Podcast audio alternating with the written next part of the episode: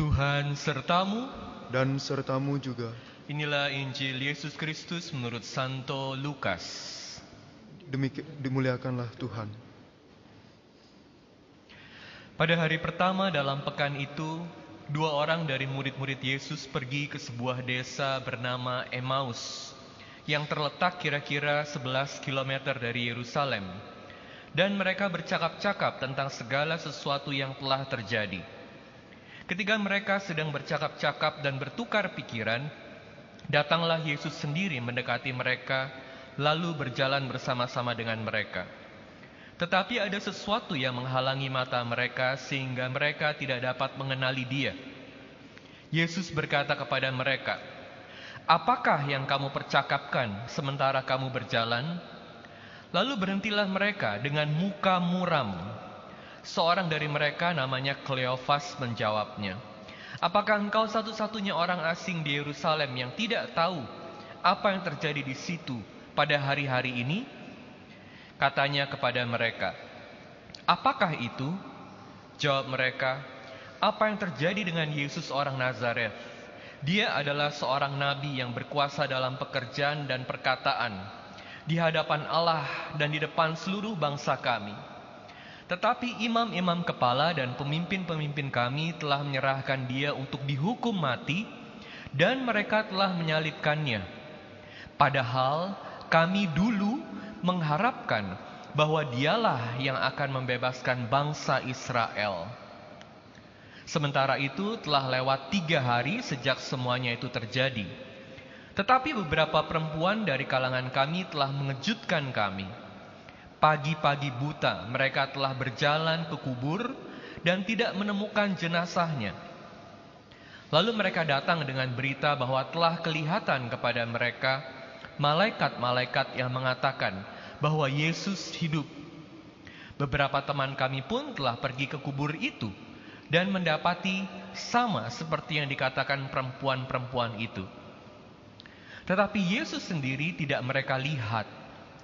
Lalu Yesus berkata kepada mereka, Hai kamu orang bodoh, betapa lambannya hatimu untuk mempercayai segala sesuatu yang telah dikatakan para nabi. Bukankah Mesias harus menderita semuanya itu untuk masuk dalam kemuliaannya? Lalu ia menjelaskan kepada mereka apa yang tertulis tentang dia dalam seluruh kitab suci. Mulai dari kitab-kitab Musa dan segala kitab nabi-nabi. Mereka mendekati desa yang mereka tuju. Lalu ia berbuat seolah-olah hendak meneruskan perjalanannya, tetapi mereka sangat mendesaknya. Tinggallah bersama-sama dengan kami, sebab hari telah menjelang malam, dan matahari hampir terbenam. Lalu masuklah ia untuk tinggal bersama-sama dengan mereka. Waktu duduk, makan dengan mereka, ia mengambil roti, memberkati, lalu memecah-mecahkannya dan memberikannya kepada mereka. Ketika itu terbukalah mata mereka dan mereka pun mengenali dia. Tetapi Yesus lenyap dari tengah-tengah mereka. Kata mereka satu dengan yang lain, Bukankah hati kita berkobar-kobar ketika ia berbicara dengan kita di tengah jalan dan ketika ia menerangkan kitab suci kepada kita, lalu bangunlah mereka dan langsung kembali ke Yerusalem. Di situ mereka mendapati kesebelas murid. Mereka sedang berkumpul bersama teman-teman mereka. Kata mereka kepada kedua murid itu, Sungguh Tuhan sudah bangkit dan ia telah menampakkan diri kepada Simon. Lalu kedua murid itu pun menceritakan apa yang terjadi di tengah jalan dan bagaimana mereka mengenali Yesus pada waktu ia memecah-mecahkan roti. Berbahagialah orang yang mendengarkan sabda Tuhan dan tekun melaksanakannya.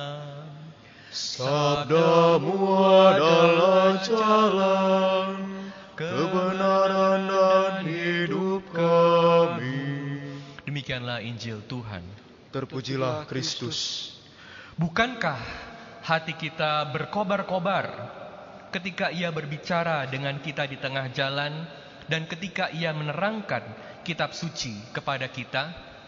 Saudara-saudari sekalian terkasih dalam Kristus, hari ini sekali lagi kita mendengarkan Injil mengenai dua murid yang berjalan ke Emmaus. Dari Injil hari ini saya mau mengajak Anda untuk merenungkan komuni rohani. Apa yang terjadi dengan uh, para murid yang berjalan ke Emmaus? Pertama, mereka ada di tengah perjalanan ada di tengah perjalanan. Lalu kita lihat kontrasnya di saat dalam perjalanan mereka ini muram, ketika tiba di Emmaus, mereka bersama Yesus makan malam dan mereka melihat Yesus. Saat Yesus uh, mengambil roti, memberkati, memecahkan dan membagi. Ini adalah hal yang sama yang Yesus lakukan pada saat perjamuan malam terakhir. Lihat kontrasnya antara awal perjalanan dan Emmaus. Poin yang ketiga, di tengah perjalanan itu ada satu hal yang sangat penting yang terjadi. Yesus berjalan bersama mereka dan Yesus menjelaskan kitab suci kepada mereka. Mari kita lihat tiga poin ini lebih dalam. Pertama saat mereka memulai perjalanan ke Emmaus, mereka meninggalkan Yerusalem. Ya, perjalanan mereka jelas arahnya ke Emmaus. Tapi yang tidak jelas adalah apa yang akan mereka temukan di Emmaus. Apa yang mereka akan lakukan di Emmaus? Bagaimana dengan semua impian mereka yang mereka sudah bangun bersama Yesus. Bagaimana dengan keselamatan mereka? Bagaimana dengan pembebasan mereka? Masa depan di Emmaus tidak jelas. Masa depan di Emmaus gelap. Masa depan di Emmaus tanpa harapan. Makanya tidak heran ketika mereka mulai perjalanan mereka keluar dari Yerusalem ke Emmaus, mereka muram.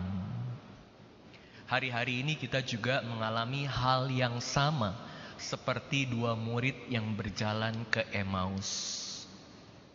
Kita nggak tahu masa depan kita bagaimana kalau kita hanya bersandar pada kekuatan kita sendiri kalau biasanya segala hal itu kita bisa rencanakan dengan sangat baik dan kita pastikan bahwa pasti berhasil. Pasti segalanya berjalan sesuai dengan kehendak kita. Pasti sesuai dengan apa yang kita mau. Gimana saat ini? Kita nggak tahu masa depan kita karena berbagai kekuatan simbol-simbol di dunia yang melambangkan kehebatan manusia pada akhirnya juga harus hancur. Makanya kadang kita bertanya, gimana masa depan kita? Kapan ini akan berakhir? Pertanyaan besar, seperti juga yang ditanya oleh dua murid ke Emmaus. Tapi syukur pada Tuhan, di Emmaus mereka mengalami Tuhan ketika Tuhan Yesus ini mengulangi apa yang dia lakukan di saat perjamuan malam terakhir. Dua murid ini mengenali Yesus. Mereka diperbaharui. Saya melihat ini sebagai satu hidup yang baru di mana harapan-harapan mereka dipulihkan. Bahkan ketika mereka mengalami Yesus, mereka mengalami hidup yang kekal rahmat Tuhan yang paling baik, persatuan dengan Tuhan. Oleh karena itu, saya mau mengajak Anda untuk melihat apa yang terjadi di antaranya ini. Semenjak mereka mulai perjalanan sampai ke Emmaus, mereka mengalami Yesus, menemui Yesus yang walaupun mereka tidak bisa kenali, tapi mereka dengarkan dan Yesus berbicara, menjelaskan kepada mereka mengenai sabdanya. Dan yang indah yang dikatakan dalam Injil ini adalah Selama perjalanan itu saat mereka mendengarkan Yesus, hati mereka berkobar-kobar. Di sini kita bisa melihat bahwa saat mereka ini di Emmaus, mereka merayakan Ekaristi bersama Yesus. Tetapi saat mereka berada dalam perjalanan, Yesus mempersiapkan mereka untuk merayakan Ekaristi sehingga mereka menjadi mengerti. Proses persiapan ini sangat penting, dan proses persiapan ini sudah mulai membuat hati mereka berkobar. Saya melihat ini sebagai satu bentuk komuni rohani. Apa yang dimaksud dengan komuni rohani? Saat ini kan kita nggak bisa menyambut komuni menyambut Ekaristi. Tapi kita bisa tetap bersatu dengan Tuhan dalam komuni rohani. Kita nggak perlu kecil hati. Karena apa? Karena lewat komuni rohani kita bisa mendapatkan efek persatuan dengan Tuhan. Lewat komuni rohani hati kita bisa berkobar-kobar. Lewat komuni rohani, kita bisa mengerti Tuhan lebih dalam lagi. Bagaimana kita bisa melakukan komuni rohani ini? Salah satu bentuknya yang paling baik adalah dengan rajin mendengarkan sabda Tuhan, rajin merenungkan dan menghayati sabda Tuhan, rajin melakukan persatuan dengan sabda Tuhan. Saudara-saudari yang terkasih dalam Kristus, komuni rohani itu bukan hal yang baru dalam gereja. Kalau kita mencoba mencari penjelasan dari para bapak gereja, Santo Agustinus sudah menjelaskan. Dari doktor gereja, Santo Thomas Aquinas juga sudah menjelaskan. Memberikan satu bentuk pandangan teologis mengenai komuni rohani. Jadi apa yang dimaksud dengan komuni rohani ini? Bagaimana kita bisa mengerti lebih dalam? Kalau dalam perjalanan ke Emmaus ini kita mendengarkan bagaimana Yesus menjelaskan sabda Tuhan, saya melihat ini sebagai satu bentuk komuni rohani dalam perjalananku menuju ke Emmaus. Komuni rohani ini kita bisa lihat ada persamaan dengan perjalanan umat Israel yang keluar dari Mesir menuju ke tanah terjanji. Ekaristi sendiri sudah ada prefigurasinya di dalam perjanjian lama. Tentu Ekaristi diinstitusikan oleh Yesus pada saat perjamuan malam terakhir di mana Yesus memberikan dirinya dan di dalam Ekaristi kita menerima tubuh dan darah Kristus sendiri kehadiran Yesus yang nyata tetapi di perjanjian lama kita sudah lihat ada prefigurasinya ada dua hal. Yang pertama, anak domba Allah. Tadi kita dengar di bacaan kedua, anak domba Allah. Dan orang-orang Israel sebelum keluar dari Mesir, mereka anak sulungnya diselamatkan oleh anak domba, darah anak domba Allah.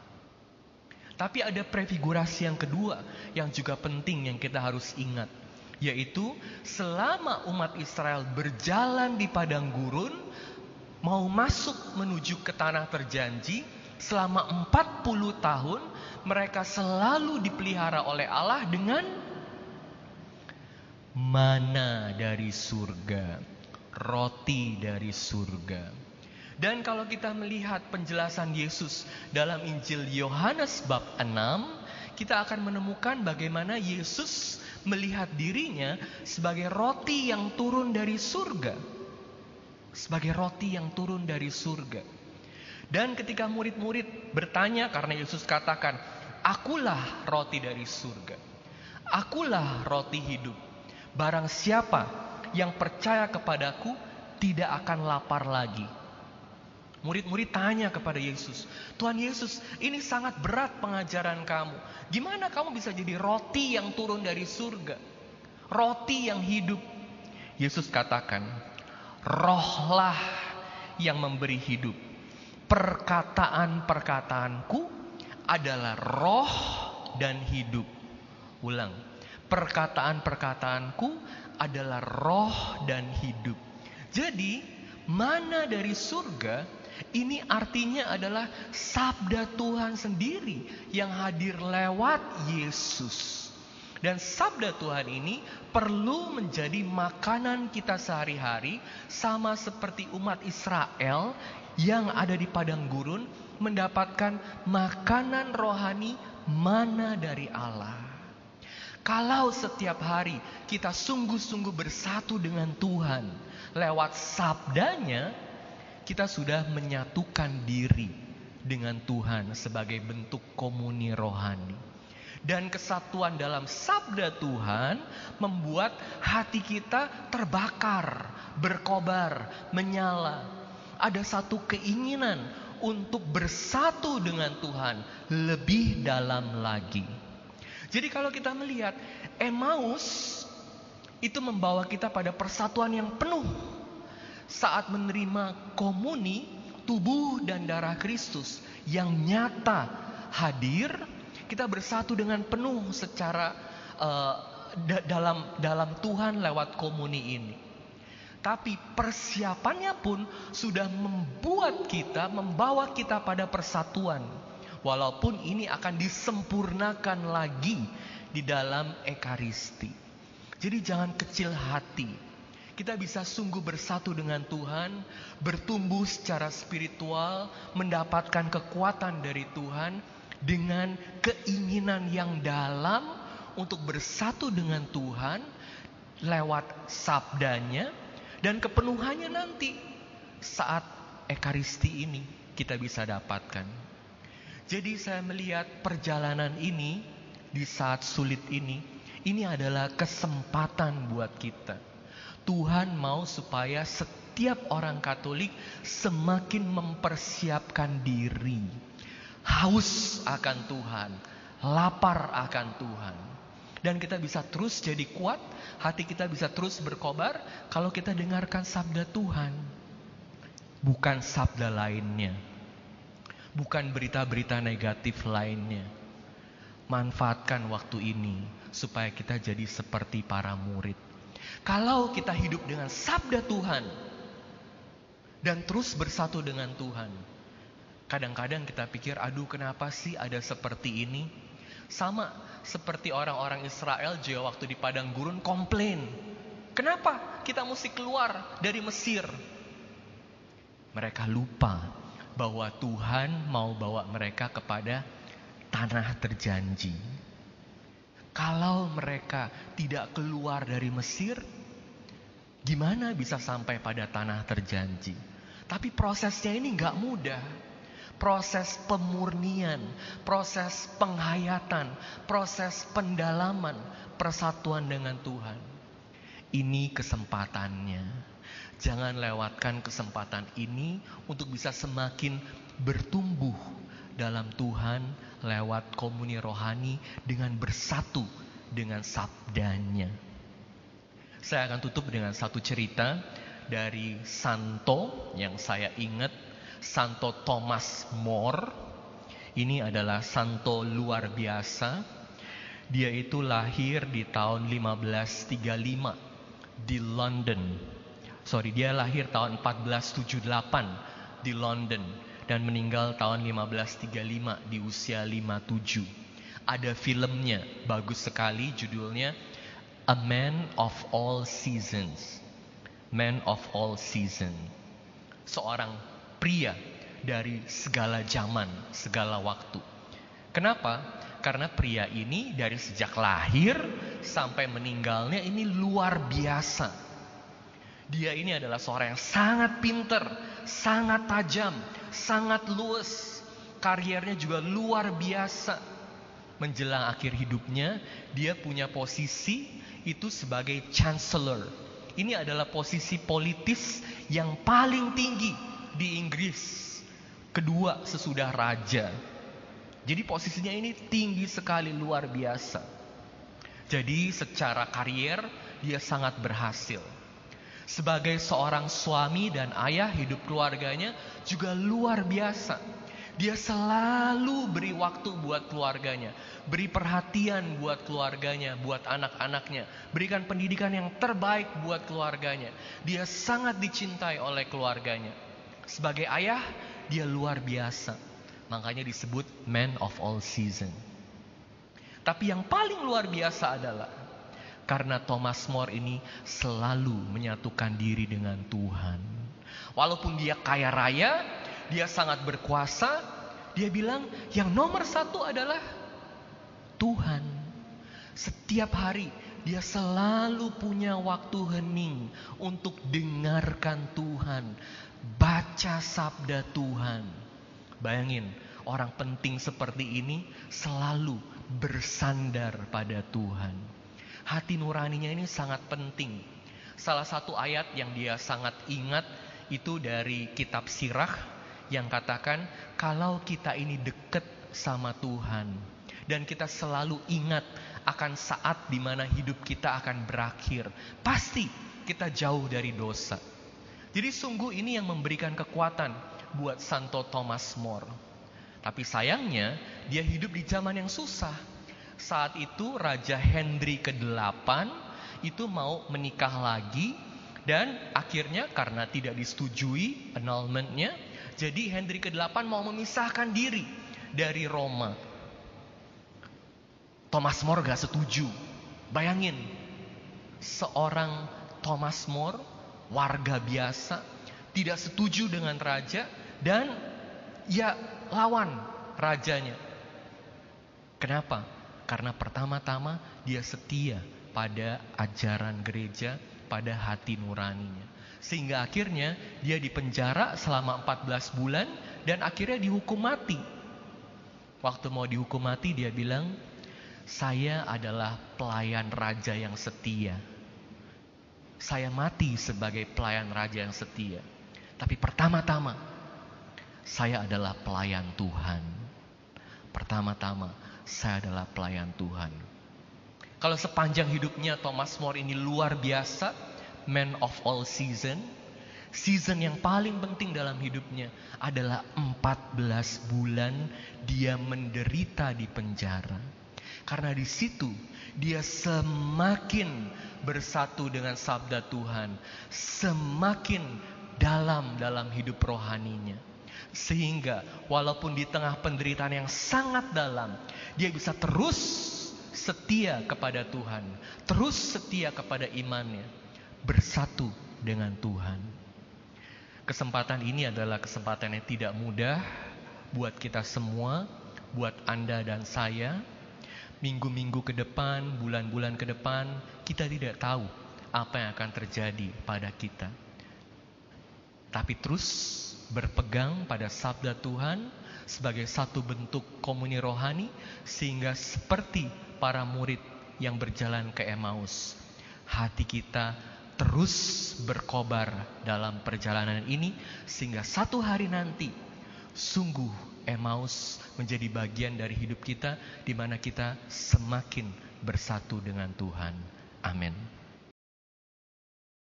Lord be with you. and with your spirit. A reading from the Holy Gospel according to St. Luke. Glory to you, O Lord. That very day, the first day of the week, two of Jesus' disciples were going to a village seven miles from Jerusalem called Emmaus.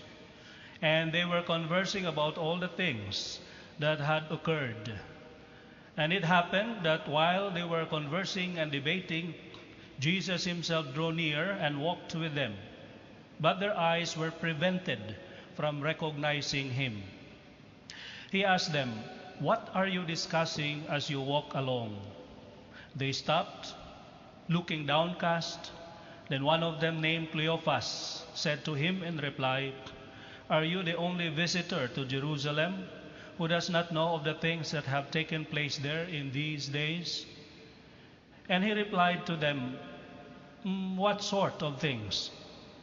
They said to him, The things that happened to Jesus the Nazarene, who was a prophet, mighty in deed and word before God and all the people.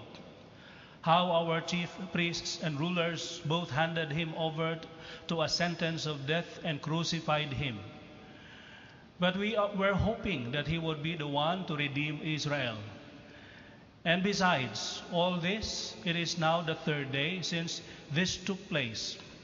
Now, some women from our group, however, have astounded us.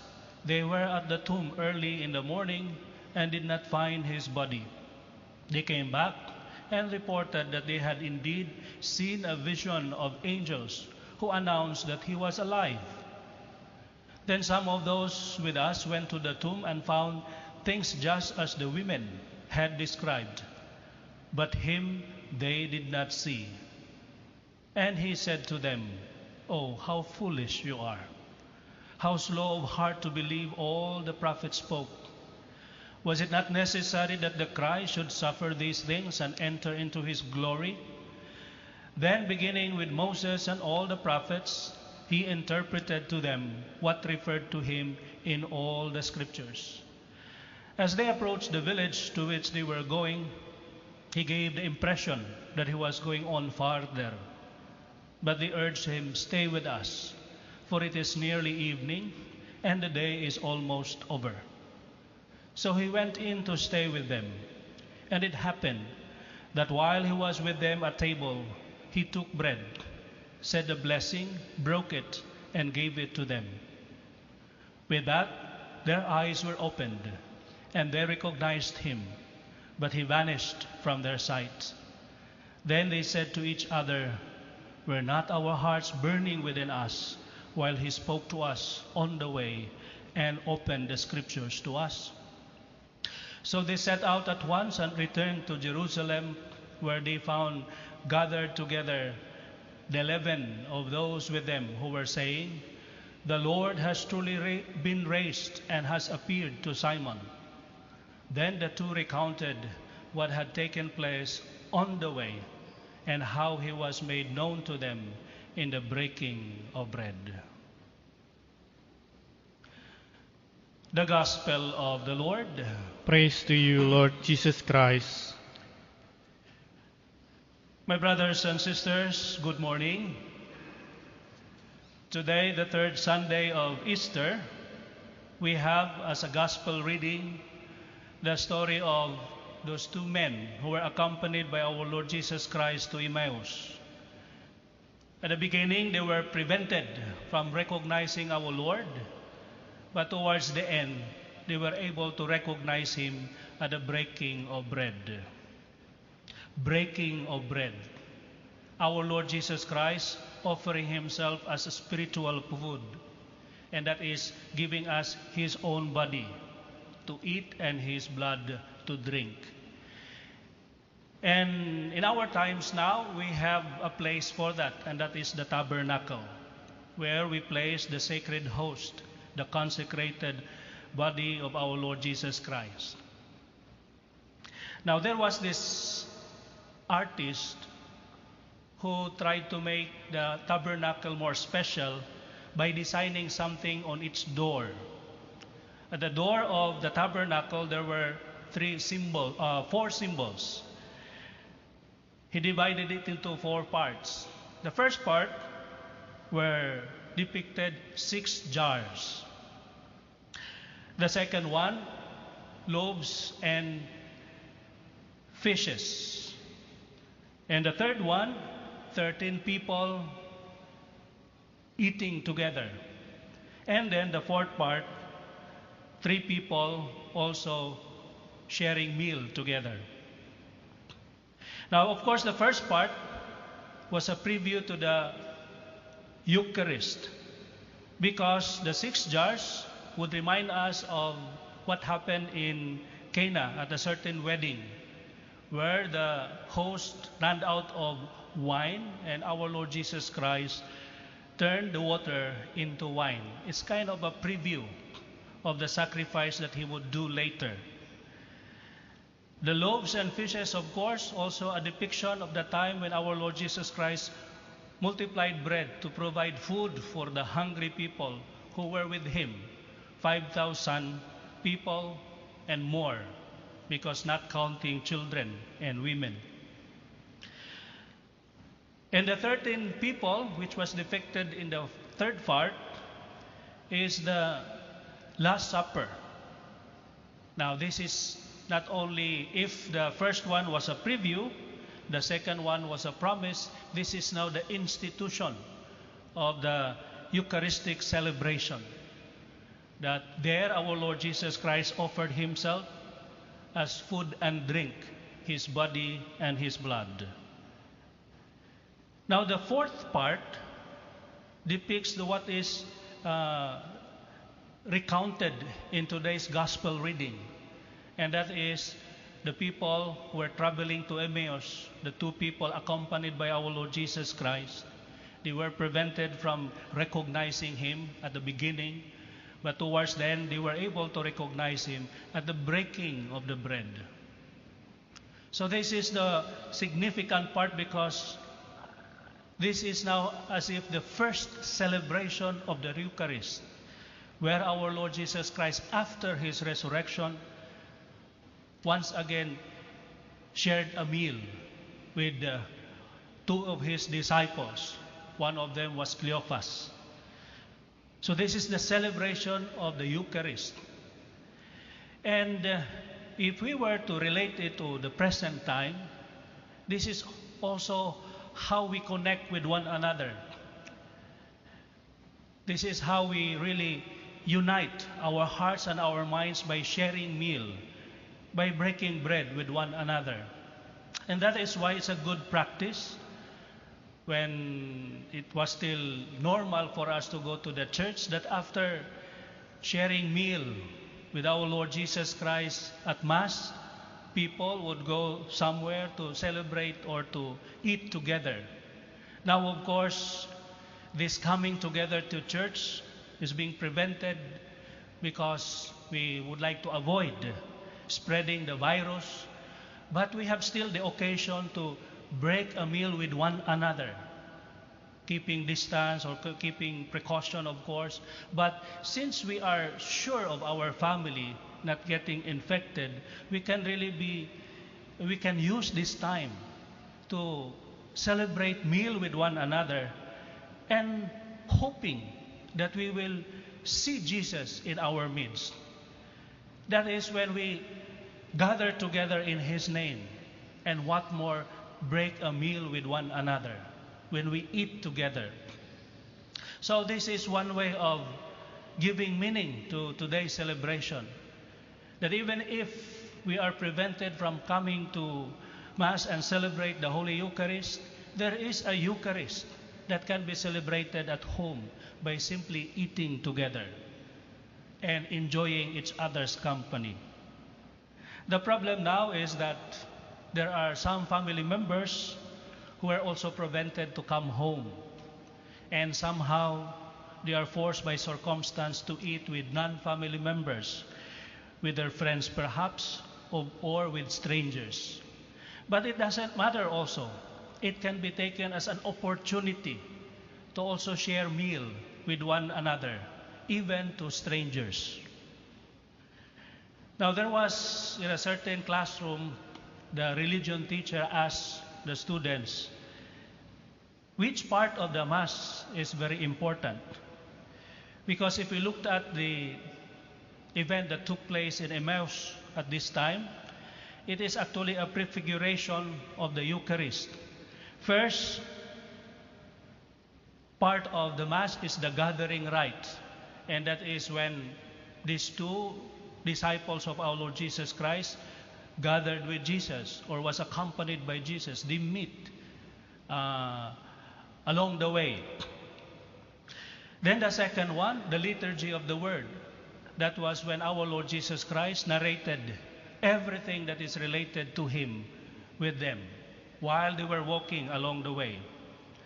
Then there is also the liturgy of the Eucharist. That is when they finally shared a meal together. And before that sharing of meal, our Lord Jesus Christ gave the impression that he would go farther But they invited Jesus. And that invitation was so crucial because had they allowed our Lord Jesus Christ to go farther, then they would not have the experience of breaking meal with him. But because they invited somebody who's a stranger in their sight, because they did not recognize yet our Lord Jesus Christ at that time, they had the privilege to celebrate the first Eucharistic celebration. And this is the close to magical thing. And of course, the fourth part of the celebration, which is also adopted today, is the dismissal rite. Now, of these four, the gathering rite, the liturgy of the word, the liturgy of the Eucharist, and the dismissal rite, which is the most important part?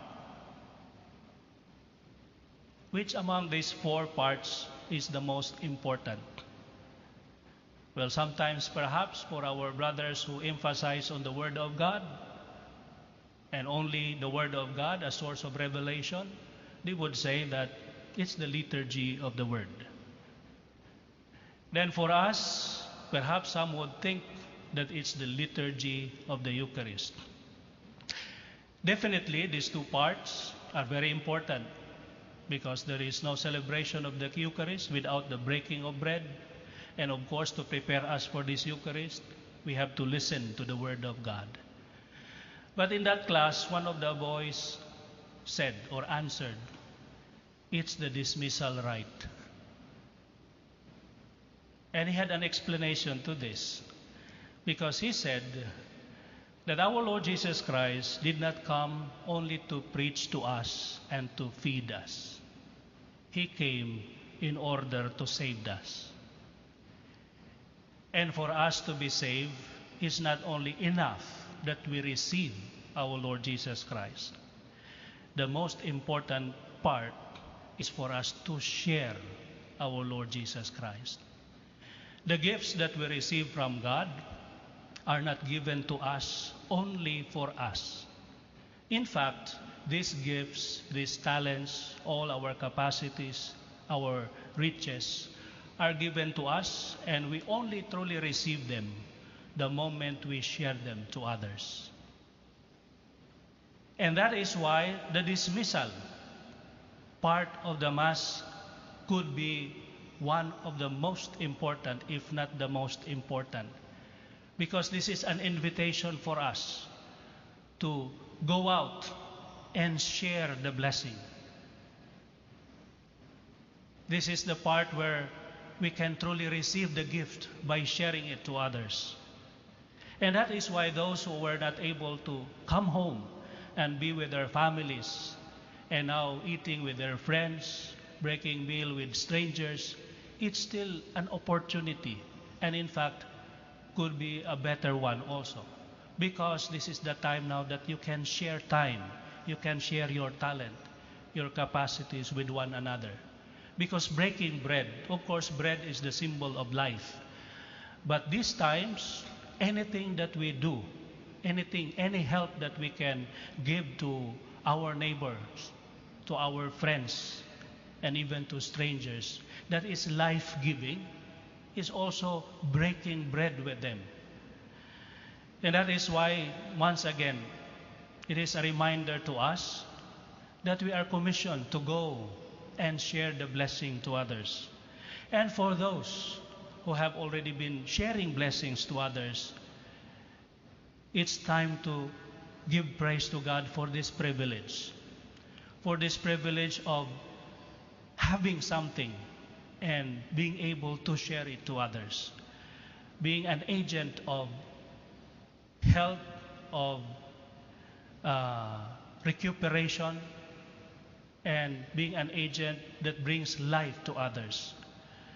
So we thank the Lord for this opportunity, and we hope that we will have that fire burning within us as we listen to the Word of God and, and as we participate in the Eucharistic celebration, even from a distance. When the time comes when we share meal with one another, when we are given the opportunity to help others, especially those who are in need, especially nowadays when there are people who are really hungry, not because they are lazy, but simply because they have no work and therefore they have no means of income and they can hardly survive this situation now. When we share a meal with them, when we take something from us and give to them until it hurts, then that's the time that the Eucharist is indeed meaningful to us and that indeed we have benefited from it. May God bless us and may God bless those who have the heart to feel the hurt of other people and share meal with them. Amen.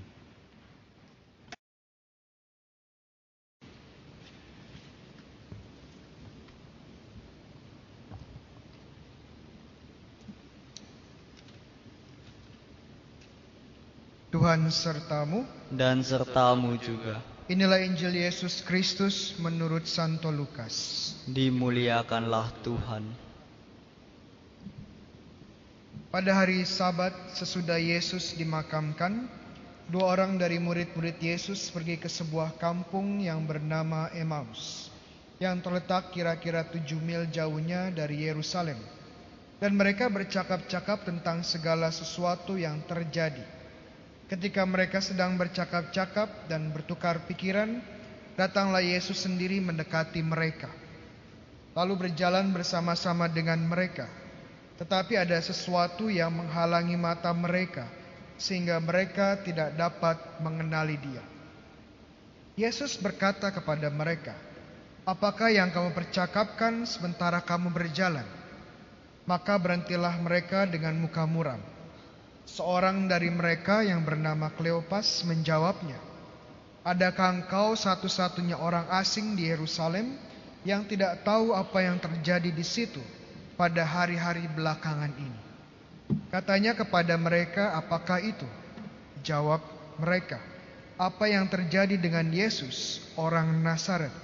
Dia adalah seorang nabi yang berkuasa dalam pekerjaan dan perkataan di hadapan Allah dan depan seluruh bangsa kami.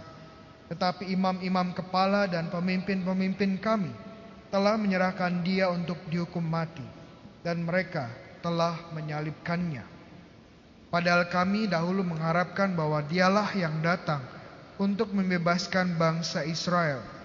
Tetapi sementara itu telah lewat tiga hari sejak semuanya itu terjadi dan beberapa perempuan dari kalangan kami telah mengejutkan kami.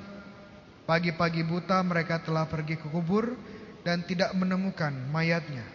Lalu mereka datang dan dengan berita bahwa telah kelihatan kepada mereka malaikat-malaikat yang mengatakan bahwa Yesus hidup. Dan beberapa teman kami telah pergi ke kubur itu dan mendapati bahwa memang benar yang dikatakan perempuan-perempuan itu. Tetapi Yesus sendiri tidak mereka lihat. Lalu ia berkata kepada mereka, "Hai kamu orang bodoh, betapa lamban hatimu sehingga kamu tidak percaya akan segala sesuatu yang telah dikatakan para nabi. Bukankah Mesias harus menderita? Semuanya itu untuk masuk ke dalam kemuliaannya." Lalu ia menjelaskan kepada mereka apa yang tertulis tentang dia dalam seluruh kitab suci, mulai dari kitab-kitab Musa dan segala kitab nabi-nabi. Sementara itu mereka mendekati kampung yang mereka tuju, ia berbuat seolah-olah hendak meneruskan perjalanannya. Tetapi mereka mendesaknya dengan sangat, tinggallah bersama kami, sahabat sebab hari telah menjelang malam dan matahari hampir terbenam. Lalu masuklah ia untuk tinggal bersama-sama dengan mereka. Waktu duduk makan dengan mereka, ia mengambil roti, mengucap berkat, dan lu memecah-mecahkan roti itu dan memberikannya kepada mereka. Ketika itu juga terbukalah mata mereka dan mereka pun mengenali dia. Tetapi Yesus lenyap dari tengah-tengah mereka. Kata mereka seorang kepada yang lain, Bukankah hati kita berkobar-kobar ketika ia berbicara dengan kita di tengah jalan dan ketika ia menerangkan kitab suci kepada kita? Lalu bangunlah mereka dan langsung kembali ke Yerusalem. Di situ mereka mendapati kesebelas murid. mereka sedang berkumpul bersama-sama, kata mereka kepada kedua murid itu, "Sungguh Tuhan telah bangkit dan telah menampakkan diri kepada Simon." Lalu kedua murid itu pun menceritakan apa yang terjadi di tengah jalan dan bagaimana mereka mengenali Yesus pada waktu ia memecah-mecahkan roti. Demikianlah Injil Tuhan. Terpujilah Kristus. Saudara-saudaraku yang terkasih, eh, perjalanan ke Emmaus dimulai dengan dua orang murid Yesus, dua orang murid Yesus yang meninggalkan kota Yerusalem. Kenapa mereka meninggalkan kota Yerusalem? Mungkin ada dua penjelasan. Yang pertama mungkin mereka sebenarnya ketakutan.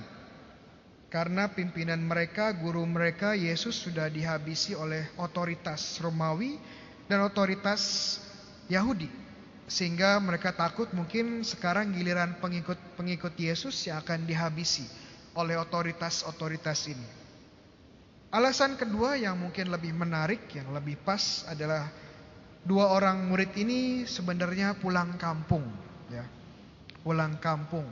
Mereka sangat beruntung. Kenapa bisa pulang kampung? Karena belum ada lockdown, ya. Jadi mereka bisa pulang kampung. Kenapa mereka pulang kampung? Karena mereka kecewa. Ya. Mereka harapan mereka hancur ketika melihat Yesus, ya. Mesias yang mereka harapkan dapat menyelamatkan mereka, dapat menebus bangsa Israel, ternyata mati di salib. Mereka kecewa dan tidak menemukan harapan lagi di kota Yerusalem. Ya akhirnya pulang saja. Ya, pulang saja, tidak ada gunanya tinggal di kota Yerusalem. Kita tahu dua orang murid. Yang pertama namanya Kleopas. Kira-kira yang kedua namanya siapa? Kita tidak tahu tapi kira-kira siapa? Identitas murid kedua kemungkinan besar adalah istrinya Kleopas. Loh Romo tahu dari mana? Ya. Romo tahu dari mana? Ya, kemarin Kleopas telepon saya. Ya. Enggak, kalau kita baca Yohanes 19 ayat 25 dikatakan ada empat wanita yang berdiri dekat Yesus, di salib Yesus. Ada Maria Magdalena, ada Bunda Yesus juga di sana dan satu wanita juga adalah ya istri Maria istri Kleopas. Ya. Itu identitas istri dari Kleopas dan mereka berdua sebagai suami istri merasa tidak perlu lagi di Yerusalem ya pulang kampung saja. Ya. Dan mereka dalam perjalanan melakukan sesuatu yang sangat wajar, ya. Dilakukan oleh kita saat kita sedang putus asa atau sedang mengalami musibah, mengalami masalah. Apa itu? Ya, mereka berdiskusi. Mereka sharing cerita mereka, ya. Mereka mencoba curhat, ya, atau curcol ya sekarang curcol, curahan apalah itu namanya ya. Ya, curahan hati. Dan ini bagian penting untuk menjaga kesehatan mental kita. Bagian penting menemukan makna di balik peristiwa-peristiwa dan yang terjadi dalam hidup mereka, dalam hidup kita juga. Suatu hari saya tanya ke teman saya yang kebetulan adalah psikiater. Apa efeknya kalau seseorang tidak pernah mengutarakan isi hati dan pikirannya? Wah, Romo, banyak efek negatifnya buat kesehatan mental dari perasaan-perasaan negatif seperti loneliness atau kesepian, ya, perasaan minder, ya, bisa juga sampai kalau berat bisa depresi berat. Ya, ya makanya Romo kalau ada lihat ya orang ngomong sendiri, tolong dilaporkan ya. Kalau lihat ada orang ngomong dengan tembok, tolong dilaporkan ya. Ini tanda-tanda depresi berat ya. Jadi ini bagian penting dalam hidup kita untuk cerita untuk make sense ya, try to making sense ya. Apa yang terjadi dalam hidup kita dengan bercerita. Tetapi kita lihat dalam Injil hari ini ya, Kleopas dan istrinya mereka bercerita. Saling bercerita, saling bertukar pikiran, tapi kondisi mereka tidak menjadi baik. Sepertinya kondisinya malah semakin buruk. Kenapa? Karena kadang-kadang teman curhat kita itu tidak pas. Sehingga awalnya pengen kita feeling lebih baik ya, perasaan lebih baik, tapi setelah curhat malah semakin buruk, ya. maka semakin depresi. Ya. Jadi hati-hati juga saat memilih teman curhat, saat memilih teman untuk bercerita. Karena walaupun mungkin teman kita ini niatnya baik, tapi kalau tidak siap, malah menjadi bumerang bagi kita. Ingat kalau kita kembali ke perjanjian lama, dialog pertama, ya, conversation pertama, percakapan pertama itu bukan antara Tuhan dan Adam, bukan antara Adam dan Hawa. Percakapan pertama terjadi antara Hawa dan sang ular. Di bab 3 kejadian. Jadi hati-hati. Cari teman percakapan ya jangan sampai membuat kita semakin buruk. Puji Tuhan ya kenapa Tuhan hadir, Tuhan Yesus hadir di tengah-tengah mereka ya. Tuhan Yesus hadir di tengah-tengah mereka dan memberikan sesuatu ya yang kurang dalam percakapan mereka. Apa yang kurang dalam percakapan mereka yang ditawarkan oleh Tuhan Yesus? Iya. Tuhan Yesus menawarkan sabda Allah.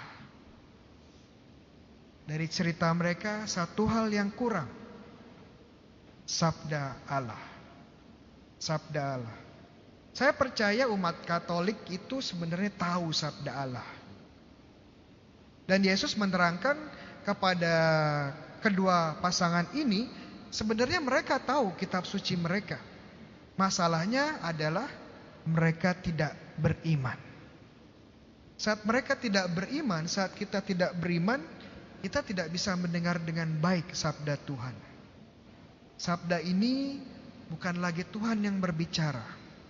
Ini hanya sekedar dongeng yang diulang-ulang, sekedar mitos, sekedar kisah yang tidak ada dampaknya kepada kita, tidak relevan. Ya, tidak ada signifikaninya. Tidak anak muda sekarang bilang tidak relatable sama kita. Kenapa? Karena kita tidak punya iman tidak bisa melihat Allah dalam sabdanya. Saya percaya umat Katolik itu sebenarnya tahu ya isi kitab suci. Apalagi umat yang setiap minggu ke gereja. Kenapa? Karena kalau tiga tahun rajin ke gereja, ya, teman-teman sudah mendengarkan kisah-kisah penting ya, kisah-kisah penting di kitab suci. Tahun A, B, dan C. Kalau tiap minggu ke gereja selama tiga tahun, pasti sudah familiar dengan isi kitab suci. Tapi ya itu sayangnya ya, umat Katolik kalau ikut ke gereja ya, bacaan pertama itu ya persiapan tidur ya. Masmur itu pengantar tidur ya. Bacaan kedua siap-siap. Wah, pas homili tidur yang panjang. Atau waktu mendengarkan sabda Tuhan, pikiran ke mana-mana. Nanti habis misa mau makan di mana ya? Nanti habis misa kita mau jalan ke mana? Aduh, ini saya lupa tadi cucian belum dimasukin. Apalagi sekarang misa online, semakin banyak lagi gangguannya. Kalau tidak hati-hati sabda Tuhan kita tidak dengarkan dengan iman. Sehingga banyak hal yang sebenarnya Tuhan ingin sampaikan kepada kita, kita tidak dapat.